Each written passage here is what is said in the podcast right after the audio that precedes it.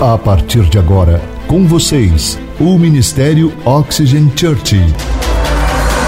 Prepare o seu coração como uma boa terra para receber uma palavra do céu, inspirada e ungida pelo Espírito Santo. Experimente agora estar debaixo de uma atmosfera na presença do Espírito Santo de Deus. Você está pronto? Então prepare-se, porque a palavra chegou.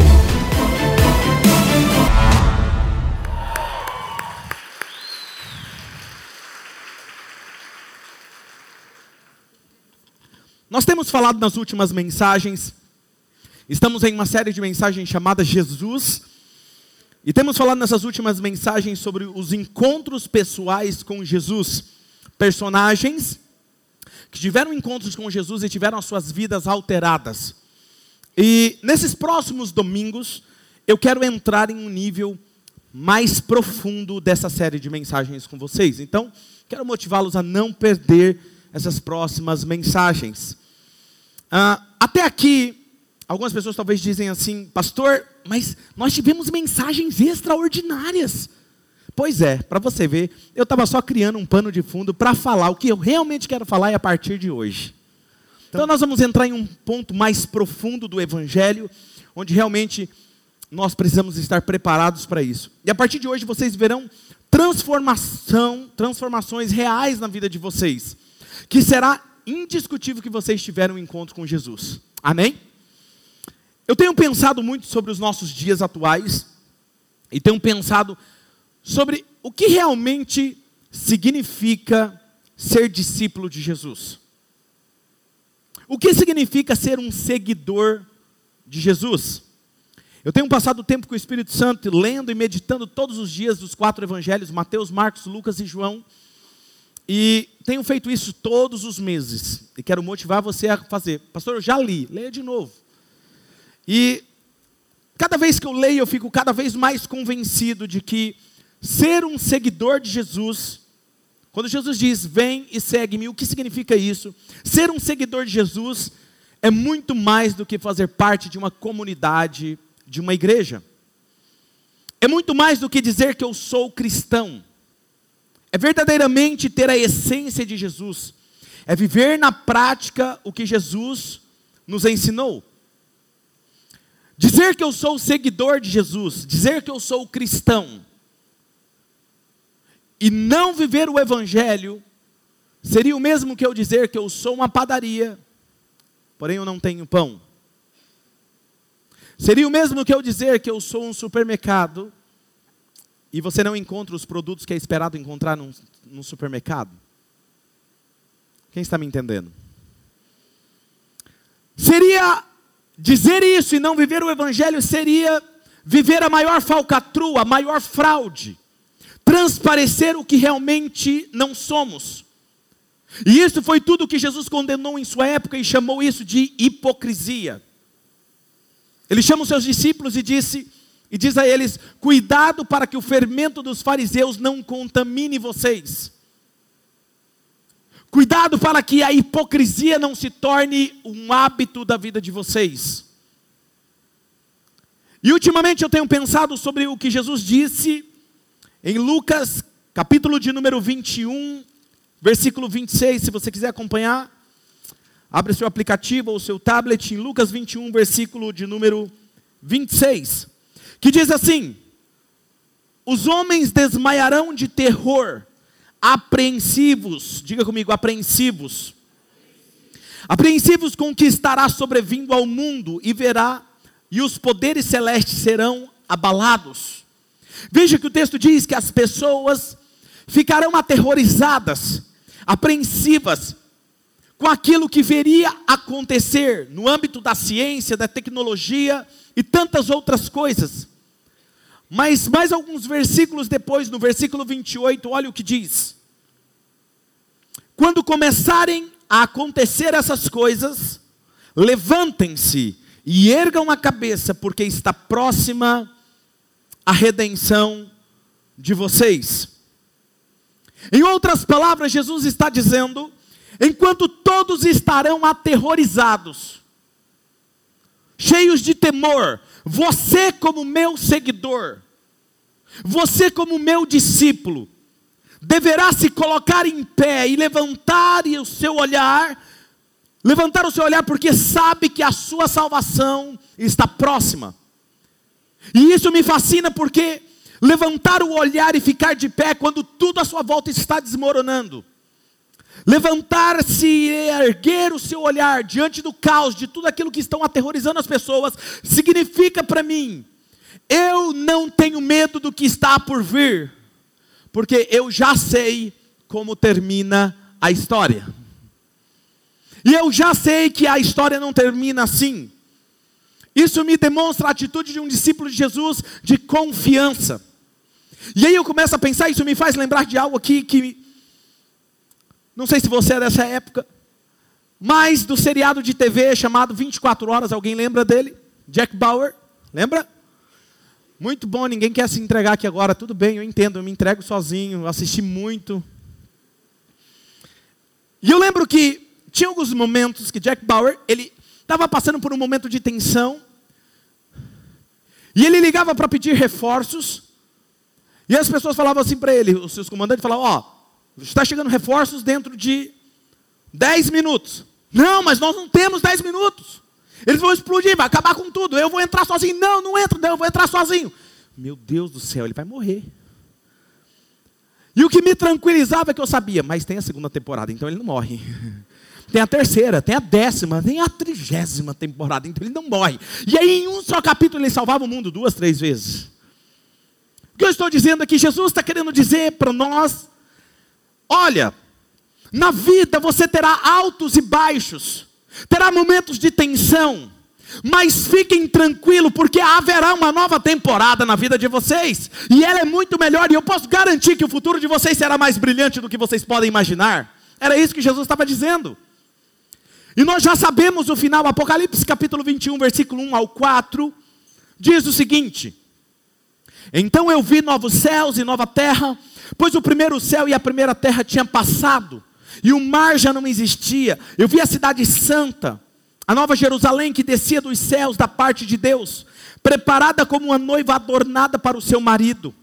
Ouvi uma forte voz que vinha do trono e dizia: Agora o tabernáculo de Deus está com os homens com os quais ele viverá e eles serão os seus povos, e o próprio Deus estará com eles e será o seu Deus. E olha isso: ele enxugará dos seus olhos toda lágrima. Não haverá mais morte, nem tristeza, nem choro, nem dor, pois a antiga ordem já passou.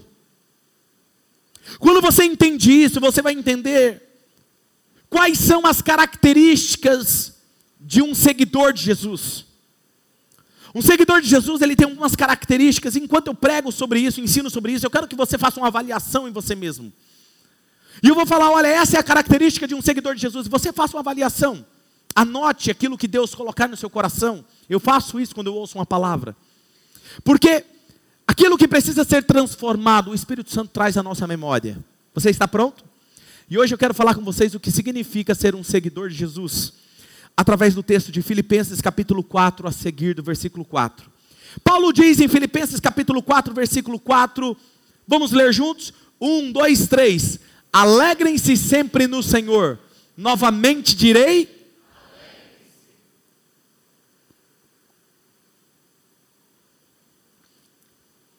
Quando eu olho para essa passagem, eu compreendo que a primeira característica de um seguidor de Jesus é a alegria. E esse é um mandamento de todos aqueles que seguem Jesus, que são seus discípulos, alegres. E quando Deus nos dá um mandamento, nós levamos a sério, sim ou não? Não é verdade? A gente leva muito a sério, é um mandamento de Deus. Mas, mesmo assim, por muitas vezes eu olhei para esse texto e eu pensei: isso aqui não pode ser um mandamento. Não pode ser um mandamento, é muita alegria para ser um mandamento. Não é verdade? Alegrem-se. Alegrem-se, digo novamente, alegrem-se. Não, não, não, não. Isso não me parece um mandamento. O mandamento soa mais para mim, tipo, não matarás, não roubarás, não adulterarás, não levantarás falso testemunho. Soa mais como regra, não é? Aí isso é mandamento. Mas alegria. Porém, a minha crise era como isso pode ser um mandamento? Porque está no imperativo: alegrem-se. Alegrem-se sempre, digo novamente: alegrem-se. Porque me parece que algumas pessoas nasceram para ser mais felizes do que o comum. Você conhece alguém assim? E dá risada sozinho. Você já contou uma piada para alguém ou contou alguma coisa engraçada que não era para a pessoa rir alto, era para rir leve. Sabe o que é rir leve, gente? É assim, ó. É rir leve. Mas tem gente que não consegue. Aí você conta uma piada para a pessoa assim, baixo. Feliz, fala baixo, cara, que escandaloso. Tem gente que é assim. Elas acordam, elas levantam da cama de manhã, parece que já está rindo. O mundo está rindo para elas. E eu fico me pensando, cara, será que Deus acorda essas pessoas fazendo cócegas nelas? Cara, o que está acontecendo com essa pessoa? Você conhece alguém assim? Ela ri o tempo todo. E eu comecei a pensar: não, beleza, essas pessoas nasceram assim. Deus acorda elas assim. Mas por outro lado, existem pessoas que, como eu na minha adolescência, e agora muitos vão se identificar com isso. Quando eu li esse texto alguns anos atrás, eu lembrei de como eu era. Eu não entendia como alguém poderia rir de manhã quando acorda. Como? Não entra na minha cabeça. Eu dizia na minha adolescência: não fala comigo. Meu cérebro leva um tempo para ligar. E aí eu era tipo: não fale comigo, senão eu não vou ser cordial com você. Tem alguém assim? Você conhece alguém assim? Não fale comigo, parece que está emburrado, né? Levanta de manhã com aquela cara assim, ó.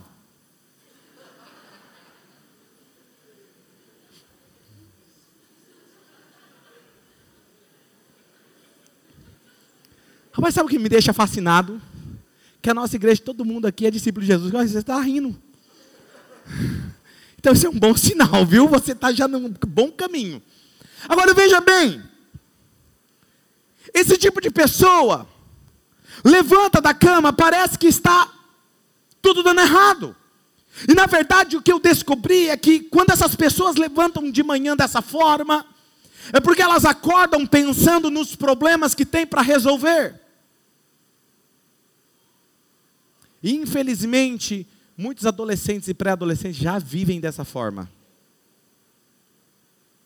Somos tendenciosos a pensar somente naquilo que está mal, ou dando errado para tentar resolver. E se você observar esse tipo de pessoa, nunca está bem. Ela fala assim, ó, calma, me entenda, não fala comigo.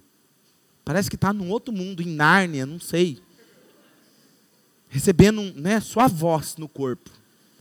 Não fale comigo, eu não estou aqui. Eu só preciso de uma dose de café. Aí vai lá, parecendo um sonâmbulo, buscar um café. Aí você acha que é uma xícara de café. Ela toma uma caneca de café, um balde de café e não resolve. Ela continua tomando o dia inteiro café e não resolveu. Ele, calma, vou arrumar uma mangueira ligada ao café na sua boca para resolver isso. Se o problema é esse. Porque acontece? Essa pessoa continua todo o resto do dia amarga.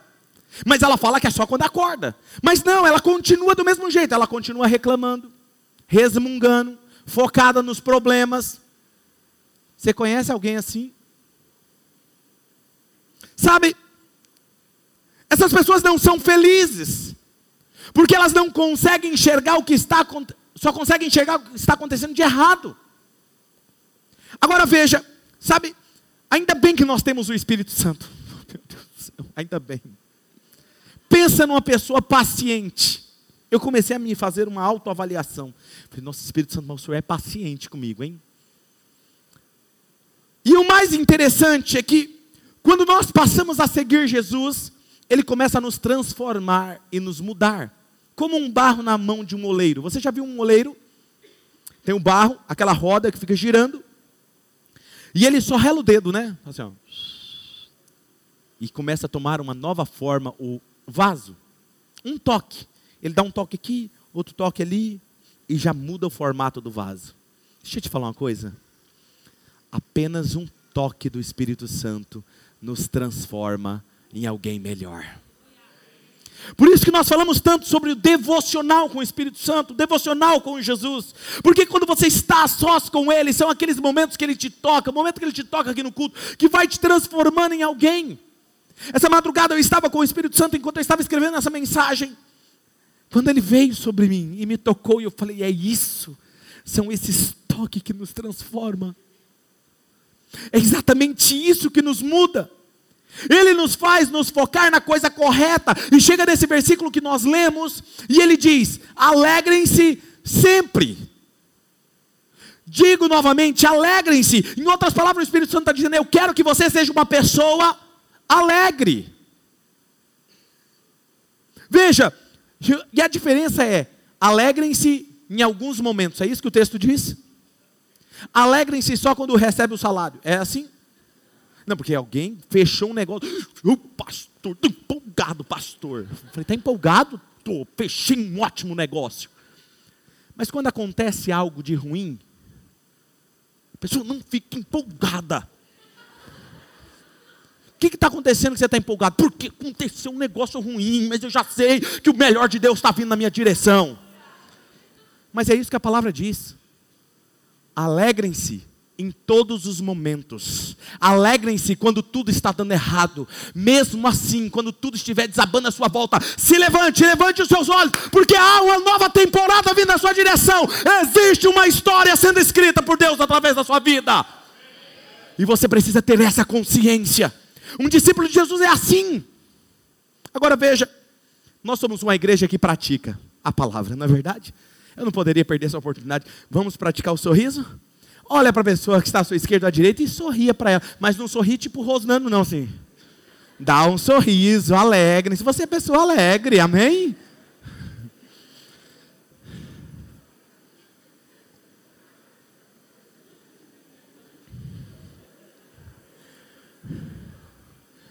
Olha que interessante.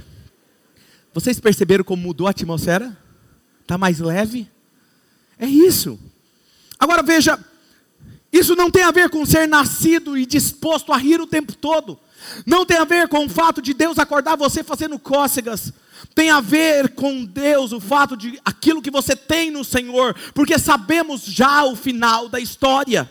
E tudo que nós precisamos fazer às vezes é lembrar, trazer à nossa memória quem é o nosso Deus e tudo que temos nele como filho. A verdade é, nós temos um bom pai que cuida de nós nos mínimos detalhes e eu confio nele.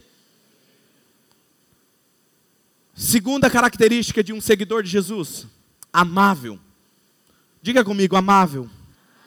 Filipenses 4, versículo 5, olha o que diz: Seja a amabilidade de vocês conhecida pelo seu pastor.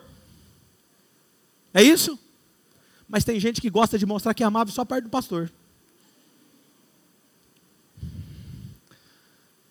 Está brigando com a esposa, com o esposo. Que faca, risca a faca para todo mundo. Rá, rá. Viu, pastor?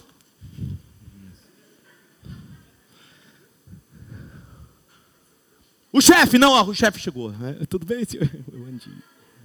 Bom dia, querido chefe. A palavra de Deus diz: a amabilidade de vocês seja conhecida por todos. Por quê? Porque perto está o Senhor. Não é por causa das pessoas, é porque Deus está com você. Não importa pelo que você está passando, seja amável o tempo todo, porque Deus está perto de você. Eu sou amável não por causa das pessoas, eu sou amável porque Deus está perto de mim. Quem está me entendendo? Paulo está dizendo: Eu quero que todos vocês sejam conhecidos como amáveis. Quer ver um exemplo? E vou aproveitar para ensinar algo aqui para vocês. Quando você está vindo aqui para a igreja, você sobe a via expressa, o correto é você passar por trás do posto de gasolina. Já tem gente fazendo assim, ó. Olha, olha o manto revelando. Passar atrás do posto, descer, parar ali e virar e entrar. Mas muitos de vocês que eu já vi porque eu fico no estacionamento, vem, desce a via expressa um anjo do Senhor. O anjo até se cansa de tanto livrar, de tanto livramento. Tem muito acidente aqui, gente. Porque quem desce a Ângelo Seleguin não para ali. Aí você fala, mas tem um pare. Filho, você vai esperar bater no seu carro para falar para a pessoa que tinha um pare ali? Então faça o que é correto, dá a volta. E venha e entra na igreja. Quem está me entendendo? Tendo ensinado vocês como filhos preciosos, vou para a próxima lição. Está, eu estou no estacionamento, todo empolgado, como eu sempre sou, né? Sou uma pessoa feliz, gente. Eu não tenho o que fazer. Eu estou ali no estacionamento esperando os membros da minha igreja, né? Empolgado. Vem um membro da nossa igreja e sobe ali, e eu estou vendo ele. Aí ele desce pela Via Expressa. Falei, puxa. E ele está vindo, e está vindo um carro descendo com tudo. E não tinha o que fazer. Ele não estava olhando para mim, ele estava olhando, não sei para onde. E aí o carro quase bateu. Freio buzinou. O que, que ele fez? Abriu, porque a esposa estava dirigindo, abriu o vidro assim. Ô, oh, pare aí! E eu assim, ó.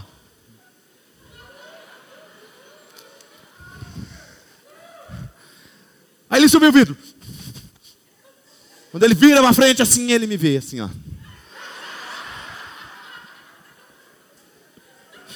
Aí ele fez assim. Aí ele voltou. Mas pastor, tinha um pare. Falei, meu filho, mas você vai esperar bater para falar que tinha um pare? Faz o que é certo. No trânsito, às vezes você está dirigindo e alguém fecha você, buzina. Escuta, alguém que não tem paz, alguém que não conhece Jesus, vai agir dessa forma. O nosso problema é que a gente desce no mesmo nível de um ímpio que não tem Jesus e não tem paz e age igual a eles. O errado sou eu e você. Porque se eu tenho Jesus e eu tenho a paz, está tudo bem se eles se estressam, mas não está bem se eu me estresso. Quem está me entendendo aqui hoje?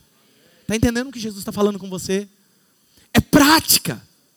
Isso quer dizer que você não é como todo mundo. As circunstâncias não podem lhe afetar mais como os outros. Que quando as coisas dão errado, a sua cabeça não vira. Você não se torna, não se torna amargo. Tem gente que acorda de manhã. Vou dar outro exemplo. Mas graças a Deus não tem isso aqui. Acordou de manhã e descobriu que estava atrasado. Aí já levanta, fecha aquela roupa rápido, tá friozinho, né? E aí você faz aquele chocolate quente rápido, já derruba na mesa, Ei, meu Deus do céu, depois arruma isso aqui. Aí vai virar e já derruba na blusa. Só pode ser o cão isso. Aí você tem que trocar de blusa, porque você está indo para o trabalho. O que, que você faz? Bate na perna da mesa o dedinho. Aí para não chegar até. Só o sangue. Aí você vai, troca de roupa rapidinho. E sai correndo. E aí quando você entra no carro, rapidinho, meu Deus do céu, esse carro que não pega. E aí você olha e você esqueceu que você não tinha abastecido ontem. Está na reserva. Vou ter que passar no posto. Aí você come... aí fica espiritual. Pensa numa pessoa espiritual. Senhor, eu creio, Senhor abriu o mar vermelho, vai abrir o trânsito para mim. Em nome de Jesus, aquele semáforo seja paralisado no verde agora.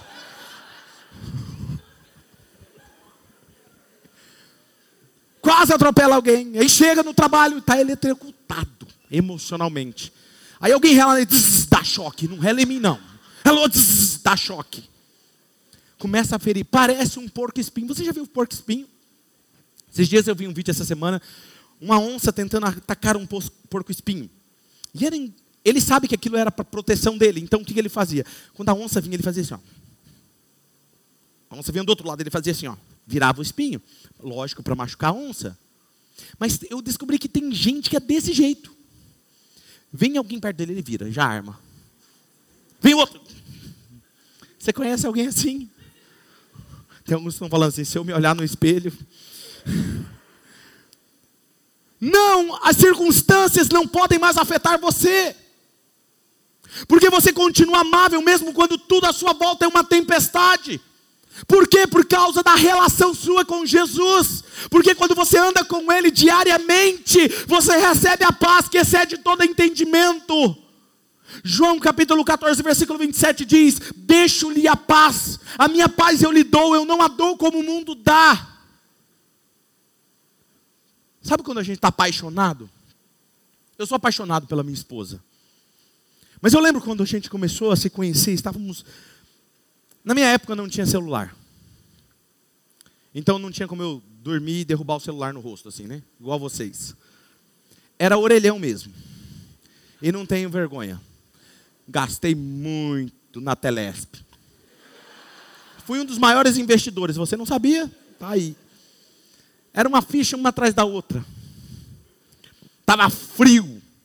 Só dava eu e o anjo na rua. Feliz da vida. Acontecia alguma coisa de ruim e eu estava assim, ó. Ei, mas você não vai falar nada, Claudinei. Hã? Não, mas olha o que aconteceu. Estava feliz da vida. Eu estava apaixonado. Você já viu alguém se estressar quando está apaixonado? Não. Deixa eu te falar uma coisa. Quando você é apaixonado por Jesus, nada rouba a sua paz. Quando as coisas tentam roubar a sua paz, você fala assim: está tudo bem. Eu estive com ele hoje e ele me disse que vai ficar tudo bem. Você tem um relacionamento com Jesus, isso muda a sua vida. A mesma coisa está acontecendo aqui. A outra característica de um discípulo, de um seguidor de Jesus é que não é ansioso. Vamos olhar isso na Bíblia? Filipenses 4, 6, olha o que o próximo versículo diz. Vamos ler juntos, empolgados? Vamos lá, um, dois, três. Não andem ansiosos por coisa alguma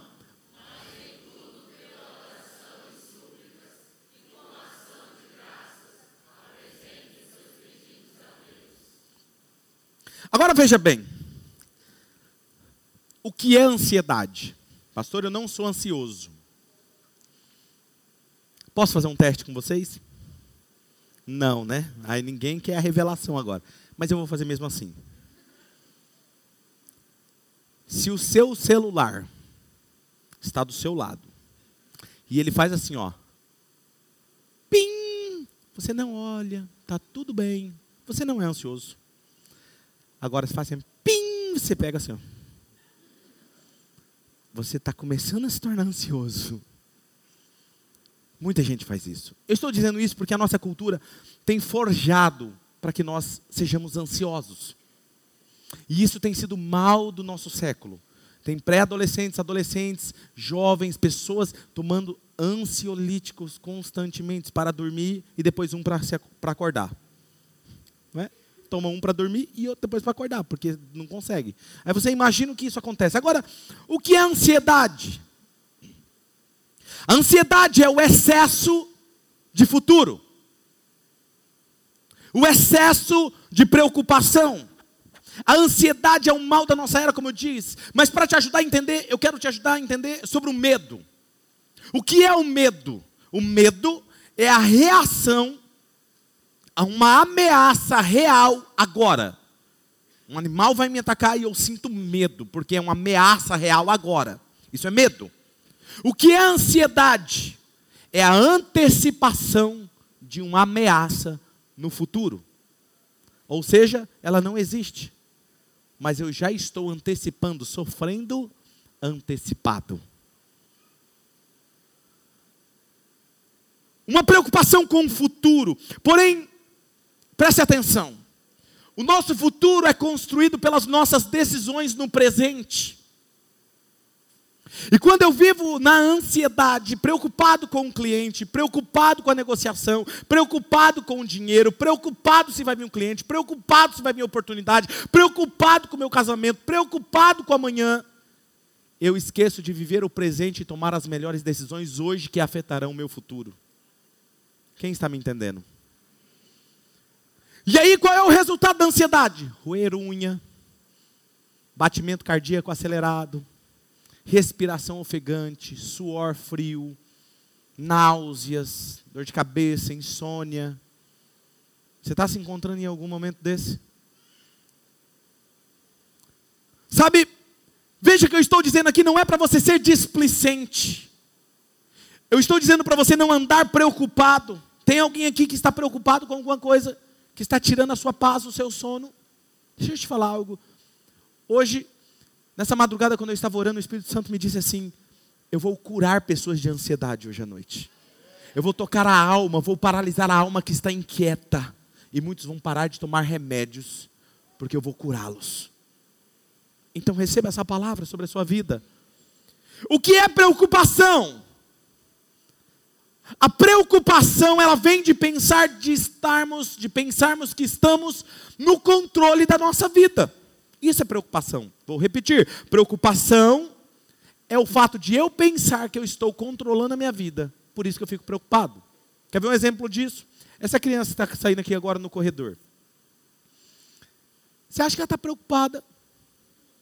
Olha como ela está preocupada com a bolsa de valores, com o governo, presidente, olha lá a preocupação dela. Está preocupado? Você acha que está preocupado com o que ela vai comer, o que ela vai beber hoje? Não, por quê? Porque tem um pai que cuida e que protege. Quem está me entendendo? Quando você se preocupa é porque você acha que você está no controle da sua vida. Vamos fazer uma brincadeira aqui? Quem topa fazer uma brincadeira? Vamos lá então. Imagine comigo. Imagine comigo. Você nunca mais se preocupar com mais nenhuma coisa para o resto da sua vida. Você consegue imaginar? Imagina agora. Você nunca mais se preocupando com mais nada. Consegue imaginar? Você seria a pessoa perfeita. Todo mundo ia querer conversar com você. Quando está todo mundo desesperado, você está ali, está tudo bem, está tudo sob controle. Hã? Seria amável agradável estar com você, conversar com você. O que eu quero que você entenda é que se Deus nos dá esse mandamento, é porque é possível. É possível. Pastor, mas como isso é possível? Como é possível não ficar preocupado? Talvez alguém me diria, pastor, a única forma de eu não me preocupar é se eu soubesse o meu futuro e eu soubesse que lá no futuro eu vou estar muito bem financeiramente, casado, alguns casos ainda, eu casado, né, pastor? Porque há tantos anos, né? Tem uns que já está recebendo a revelação aí, ó. Ou aqueles são assim, pastor, se eu soubesse o meu futuro, que está tudo bem. Eu não me preocuparia, não é verdade? Ou talvez outros dissessem assim, pastor, eu queria, eu não ficaria preocupado se diante de qualquer tragédia, eu soubesse que qualquer tragédia se tornaria para o meu bem, eu não me preocuparia mais. É? Quero ler alguns textos com vocês. Mateus capítulo 6, versículo 25 e 33, olha o que diz. Portanto, eu lhes digo, Jesus dizendo: não se preocupem com as suas próprias vidas, quanto ao que vocês vão comer ou beber, nem com seus próprios corpos, quanto ao que vão vestir. Não é a vida mais importante do que a comida e o corpo mais importante do que a roupa? Observem as aves do céu, elas não semeiam, nem colhem, nem armazenam em celeiros, e contudo o Pai Celestial as alimenta. Não tem vocês muito mais valor do que elas? Quem de vocês, por mais que se preocupe, não durma, pode acrescentar uma hora que seja a sua vida? Por que vocês se preocupam com roupas? Vejam como crescem os lírios do campo, eles não trabalham nem tecem Contudo, eu lhes digo que nem Salomão, em todo o seu esplendor, vestiu-se como um deles. Se Deus veste assim a erva do campo, que hoje existe e amanhã é lançada ao fogo, não vestirá muito mais a vocês, homens de pequena fé. Portanto, não se preocupem dizendo o que vamos comer, o que vamos beber ou o que vamos vestir, pois pagãos que não têm Jesus e não têm um pai como o de vocês, eles correm atrás dessas coisas, não desça no nível deles, mas o Pai Celestial sabe que vocês precisam delas. Busquem, pois, em primeiro lugar o reino de Deus e a sua justiça, e todas essas coisas lhe serão acrescentadas. Lhe será acrescentada. Mais um texto, pastor, e se eu soubesse do meu futuro, eu não me preocuparia mais. Jeremias 29, 11. Olha o que Deus está dizendo. Vamos ler juntos esse texto, vamos lá, todos em alto bom som. Um, dois, três. Porque sou eu que conheço os planos que tenho para vocês, diz o Senhor. Planos de fazê-los hão de lhes causar dano.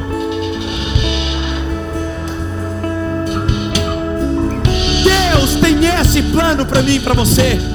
E talvez você diria, pastor, mas se acontecesse algo na minha vida, eu queria ter a certeza que isso se converteria em bem na minha vida. Romanos 8, 28. Sabemos que Deus age em algumas coisas. Diga em todas as coisas. Em todas as coisas para o bem daqueles que o amam, dos que foram chamados de acordo com o seu propósito. Ou seja, não importa o que façam com você ou contra você, não se preocupe, porque tem um pai que escreveu a sua história e ele está cuidando de você nos mínimos detalhes. Ele está te preparando algo melhor. Se algo está acontecendo agora, está tensionando você, preocupando você, aprenda a descansar, porque há uma nova temporada vindo na sua direção. Levante os seus olhos, porque a salvação está vindo sobre vocês. Se preparem para viver o melhor da vida de vocês.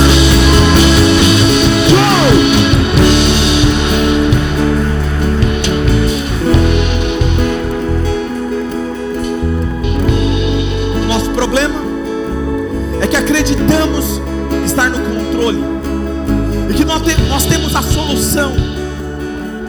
E quando não enxergamos uma solução, entramos em desespero, perdemos a paz e perdemos o sono. Salmo 127, versículo 2, a Bíblia na linguagem de hoje, olha o que diz: Não adianta trabalhar demais para ganhar o pão, levantando cedo e deitando tarde, pois é o patrão que dá o sustento. É isso? Pois é o seu cliente que dá o seu sustento, é isso? Diga bem forte: é Deus. Olha o que diz o texto: pois é Deus quem dá o sustento aos que Ele ama, mesmo quando estão, mesmo quando estão. Olha para a pessoa do seu lado e fala: agora você vai ver, eu vou dormir. Dormir, dormir. Por que, que eu vou dormir? Me faz lembrar do texto que Jesus está num barco e a tempestade está soprando mar está agitado. Os profissionais da época eram pescadores, estavam acostumados com isso, estavam desesperados. Jesus estava o quê? Dormindo. Jesus nunca vai pedir algo para você que ele não tenha feito antes. Se ele está falando para você dormir e relaxar, ele também já dormiu e relaxou. Ele está lá, e os caras, Jesus, como que o senhor pode dormir no meio de uma tempestade? Calma, está tudo bem, Jesus, fica estressado, calma. Aí eu fico imaginando Jesus se levando e fala assim: mar, vento, acalme-se. que acalmou a tempestade, acalma a sua alma nessa noite. Mesma voz, Ele está no controle.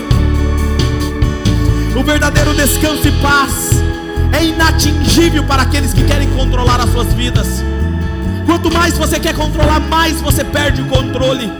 Mas o descanso e a paz é uma das posturas primárias daqueles que conhecem Jesus e o seguem porque sabe que existe um Deus que está conduzindo e cuidando das nossas vidas e sempre tem o melhor para nós. Quarta característica: gratidão. Filipenses 4,6 diz: Não andem ansiosos por coisa alguma, mas em tudo, pela oração e súplicas, com ações de graças, apresentem seus pedidos a Deus. Veja, apresente os seus pedidos a Deus com atitude de graça. Como eu faço isso? Como eu faço isso? Eu peço e eu já começo a agradecer. Quando você agradece, a gratidão ela tem um poder de mudar a visão interna sua do caos. Você já agradeceu a Deus por algo? Lembra de uma situação aí que você estava agradecendo a Deus? Muda o sentimento dentro de você. A angústia vai embora, a falta de paz vai embora. Tá tendo problema, tá tudo desabando. Começa a agradecer problema no casamento, comece a agradecer pelo seu cônjuge. Eu nunca vi alguém agradecer a Deus pelo seu cônjuge e o sentimento dessa pessoa não mudar acerca daquela pessoa. Agradeça a Deus, porque Deus tem um capítulo novo para a sua história. Agradeça pela sua empresa, agradeça pelos seus clientes, agradeça pelo seu patrão, agradeça pela sua escola, agradeça pelos seus professores, agradeça. E aí você fala, pastor, mas algo está acontecendo, está roubando a minha paz. Fique tranquilo, tem que haver esses momentos de tensões. Por quê? Porque está encerrando uma temporada. Sempre que está encerrando uma temporada, tem uma guerra, tem algo intenso. Mas se prepare, porque está encerrando uma temporada para começar uma nova temporada melhor na sua vida. Deixa os problemas virem, porque eles te fortalecerão e te levarão para o próximo nível. Deixa eu te ajudar com isso. Agora eu vou falar algo forte. Estão prontos? Escuta. Você tem um funcionário e você pede para esse funcionário imprimir um e-mail, enviar um e-mail, ou imprimir um documento muito importante. Quando é que você fica checando se esse funcionário fez ou não? Quando você não confia que esse funcionário é capaz de fazer, sim ou não? Você fica meio na dúvida, esse cara, ele vai estar tá velho. Mano, você fez, você liga, você fez. É porque você não confia naquela pessoa, na capacidade dela. Mas por outro lado, quando você entrega em alguém que você confia, você sabe que ela tem capacidade para fazer, o que, que você faz? Descansa, não é? Posso falar algo forte agora? Quando você ora e você fica preocupado e ansioso, você está tratando Deus como o seu funcionário que não é capaz de resolver os teus problemas. E aí você fica como o pai. Quantas vezes o pai olha para o filho e fala: Filho, faz isso. E o filho, não, eu vou fazer do meu jeito. Não, não faça do teu jeito porque vai dar errado. Isso entristece o pai.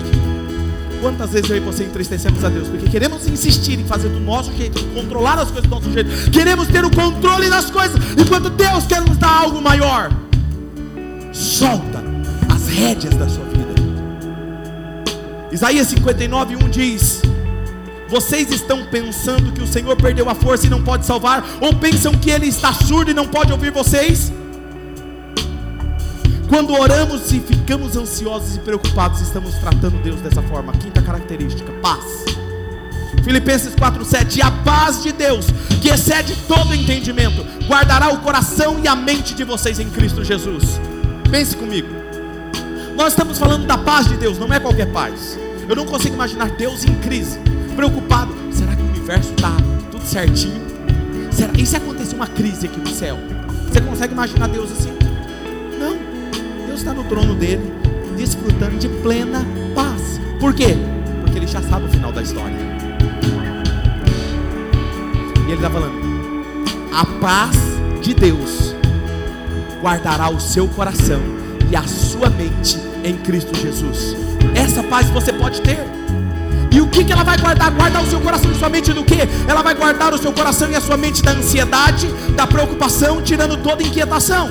O que Deus está dizendo hoje para você é que você pode ter essa paz dele. A pergunta é, pastor, como eu faço isso? O próximo versículo nos responde isso. Filipenses 4:8. Finalmente, irmãos, tudo que for verdadeiro, tudo que for nobre, tudo que for correto, tudo que for puro, tudo que for amável, tudo que for de boa fama, se houver algo excelente, digno de louvor, pensem nessas coisas. Em outras palavras, administrem bem a vossa mente Administre os seus pensamentos. Preste atenção. O que ocupa a sua mente é o que te governa. O que ocupa os seus pensamentos é o que te controla. Somos governados por tudo que ocupa os nossos pensamentos. Precisamos ser intencionais com aquilo que absorvemos através da visão e da audição. Ou você é criterioso com os seus pensamentos, ou eles controlarão e produzirão resultados de ansiedade, angústia e falta de paz.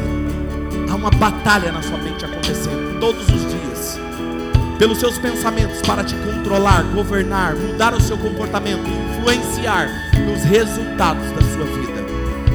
Deus deseja que você apenas solte as rédeas da sua vida.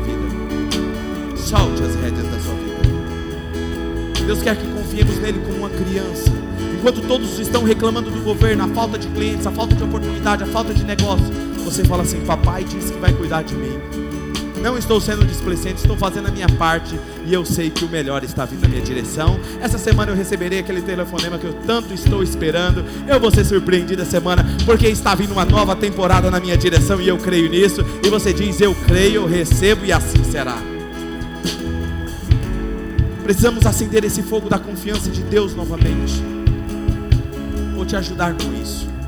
Você consegue lembrar? Lembra de alguma coisa que aconteceu na sua vida que era para você ter se dado muito mal? Você ter perdido muita coisa. E Deus interveio na sua vida.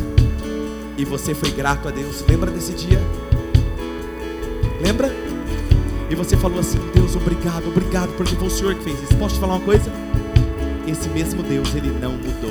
Ele é o mesmo ontem, hoje e é eternamente. Ele te ama. Sabe quem mudou? Eu e você. Feche os seus olhos.